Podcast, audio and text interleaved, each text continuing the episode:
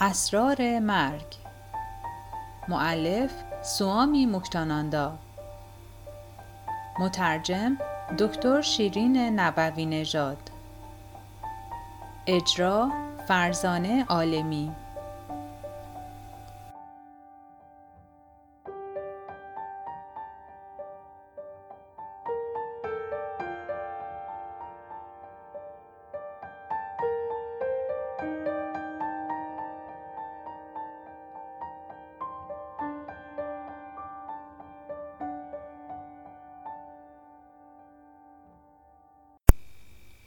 پیشگفتار.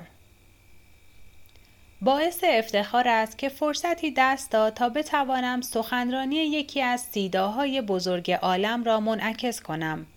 این سیدای بزرگ در سخنرانی خود توانست ترس از مرگ را برای بسیاری از مردم دنیا پایان دهد. کتابی که شما اکنون در دست دارید یک کتاب کلاستیک یا درسی نیست که افکار و تصورات انسانی را در رابطه با مرگ بیان کند بلکه محتویات کتاب حاضر تجربیات انسان مقدسی است که در زمان حیات و در حال مراقبه به فراسوی مرزهای مرگ سفر کرده است و از اسرار مرگ آگاهی یافته است. در کتاب اسرار مرگ سوامی مکتاناندا در مردم این باور را ایجاد می کند که زندگی انسانی موهبتی بزرگ از جانب پروردگار است و ضرورت دارد که انسان مسیری درخشان، روشن و نورانی برای زندگی خود انتخاب کند. به عقیده مکتاناندا کسی که افکار، گفتار و اعمال نیکو و حسنه داشته باشد مرگ خوبی نیز خواهد داشت. این نفس انسان است که دید او را نسبت به خیشتنش، بدنش، خانوادهش، متعلقاتش و شرایط زندگیش محدود و تنگ می کند. این محدودیت نگرش در رابطه با شناخت خود واقعی موجب بروز حراس از مرگ می گردد. همین محدودیت دیدگاه در رابطه با از دست دادن جسم و پایان عمر حراسی در دلش به وجود می آورد و او را وامی دارد تا در حفظ اعضای بدن و حراست از ثروتش جدیت بیشتری از خود نشان دهد.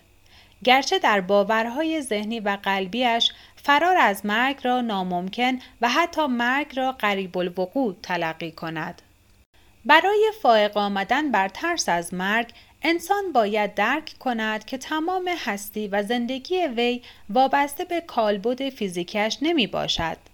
حتی بعد از اینکه شخص بدن فیزیکی خود را ترک گفت زندگی او ادامه می یابد زیرا انسان دارای روح جاودانه و ابدی است و لازم است که انسان این روح یا گوهر پاک آسمانی وجود خود را توسط انجام مراقبه و عبادت کشف کند.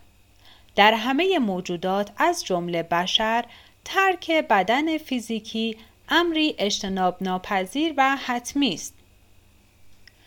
در کتاب ماهابهاراتا در فصل موکشادارما شرحی به این مضمون در مورد مرگ وجود دارد. مرگ قسمتی از واقعیت این جهان است و زوال بدن فیزیکی یکی از پیامدهای این واقعیت انکارناپذیر می باشد. در همین فصل کتاب مهاپاراتا یودهیشتیرا از بیشما می‌پرسد بیشما مرگ چیست؟ فلسفه وجودی آن کدام است؟ و چرا آفریدگار می‌خواهد شاهد از بین رفتن انسانها باشد؟ بیشما چنین پاسخ می‌دهد خداوند انسان را خلق می کند و این کار را ادامه می دهد انسان ها نیز تولید مثل می کنند، رشد می کنند و سپس پیر و پیرتر می شوند.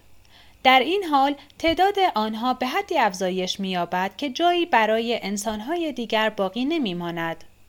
خداوند برای این سیل جمعیت چاره اندیشی می کند. باید راه حلی وجود داشته باشد اما چه راه حلی؟ این منطقی نیست که همه انسان ها از بین بروند یا یک تعداد از آنها به زندگی ادامه دهند و تعدادی از این جهان بروند. در نهایت آفریدگار به الهه مرگ مریتیو دستور می دهد مأموریت متعادل کردن جمعیت در کره زمین را به عهده بگیرد. مریتیو می‌گوید قادر نیست جان تعدادی از انسانها را بدون حساب و کتاب بگیرد و از این کار احساس گناه می کند. از این رو آفریدگار برای هر فردی در کره زمین طول عمری را در نظر می گیرد و فرصتی برای رشد و کمال به او می دهد و به مریتیو می گوید تو مسئول نظم بخشیدن به تعادل جمعیت و گرفتن جان افرادی هستی که فرصت زندگی آنها در کره زمین به سر آمده است و لذا گناهی برای تو در اجرای این وظیفه متصور نمی باشد. به این ترتیب این امر روشنی است که مرگ نه تنها رویدادی حساب شده و دقیق برای هر انسان است بلکه این قسمتی از طرح حفظ و بقای همه موجودات و نیز خود کره زمین می باشد.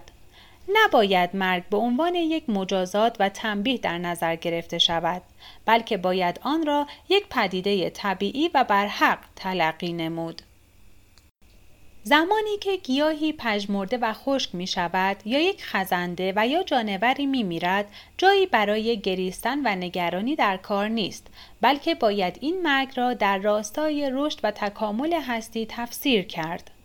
همچنین زمانی که انسانی بدن خود را ترک می گوید در واقع زندگی جدیدی را آغاز می کند. داستان دیگری در مکشادارمای مهابهاراتا وجود دارد که به مرگ نورانیت بیشتری می دهد. در این کتاب آمده است که انسان پرهیزگار و با تقوایی وجود داشت به نام کوشیکا که بدون هیچ توقع و چشم داشتی مراقبه می کرد. زمانی که الهه ساویتری در برابر او ظاهر می شود و از او می خواهد که آخرین آرزوی خود را بیان کند کوشیکا می‌گوید مایل است که مراقبه های بیشتری انجام دهد و به این ترتیب به کوشیکا برای مدت 100 سال دیگر فرصت داده شد تا به مراقبه بپردازد. بعد از سپری شدن این زمان خداوند کالا، مریتیو و یاما را برای انجام وظیفه به سراغ کوشیکا میفرستد. اینها سه جلوه فرشته مرگ می باشند. کالا طول دوره زندگی را برای انسانها تعیین می کند. مریتیو به هر انسان انرژی عطا می کند تا زندگی خود را ادامه دهد و یاما اعمال نیکوبدی است که هر انسان در طول زندگیش به دوش می کشد. این سه جلوه فرشته مرگ از طرف خداوند تعیین شدهاند تا با هماهنگی کار خود را انجام دهند و به انسانها اجازه بهره بردن از موهبتهای خدادادی را در طول زندگیشان بدهند. شخصی که از انرژی های خود بدون وقفه استفاده کند و یا آنها را هدر دهد دچار مرگ زودرس می شود. کوشیکا انرژی های خود را هدر نداده بود ولی بالاخره فرصت او برای حفظ بدن فیزیکیش به سر آمده بود. زمانی که سرنوشت مرگ او را رقم زدند و فرشته مرگ به دستور خداوند در صدد گرفتن جان او برآمد کوشیکا از این امر سرپیچی کرد زیرا مایل بود به مراقبه های خود باز هم ادامه دهد ولی عاقبت متقاعد شد که باید بدن خود را ترک کند و در عالم دیگری مراقبه هایش را ادامه دهد. این داستان نشان می دهد که چگونه یک انسان وارسته در حال مراقبه و عبادت بر مرگ غلبه می کند. غلبه بر مرگ به معنی حفظ تن یا ترک نکردن بدن فیزیکی نمی باشد بلکه غلبه بر مرگ به این معنی است که شخص بدون هیچ حراسی بدنش را رها کند باید گفت مرگ تنها یک واقعه فیزیکی نیست بلکه یک رخداد معنوی و اخلاقی نیز می باشد. واقعیت مرگ در کتاب اسرار مرگ مطرح شده است. زمانی که سوامی موکتاناندا تجربیات خود را در رابطه با گرفتن شاکتیپات از استادش باگاوانیتی آناندا و همچنین تجربیات شخصی خود را در فراسوی مرزهای مرگ بیان می کند به قلمرو نامحدود و بیکرانه اسرارآمیز عرفان گام می‌گذارد نوشته های سوامی مکتاناندا در این کتاب اساره اوپانیشادها و باگاواد گیتا می باشد و همچنین تعالیم سیدایوگا را در بر می گیرد. سخنرانی سوامی مکتاناندا که در این کتاب گردآوری شده است حاکی از تجربیات ژرف یک انسان مقدس و یک عابد خالص راه خداوند در راستای غلبه بر مرگ از طریق انجام مراقبه می باشد.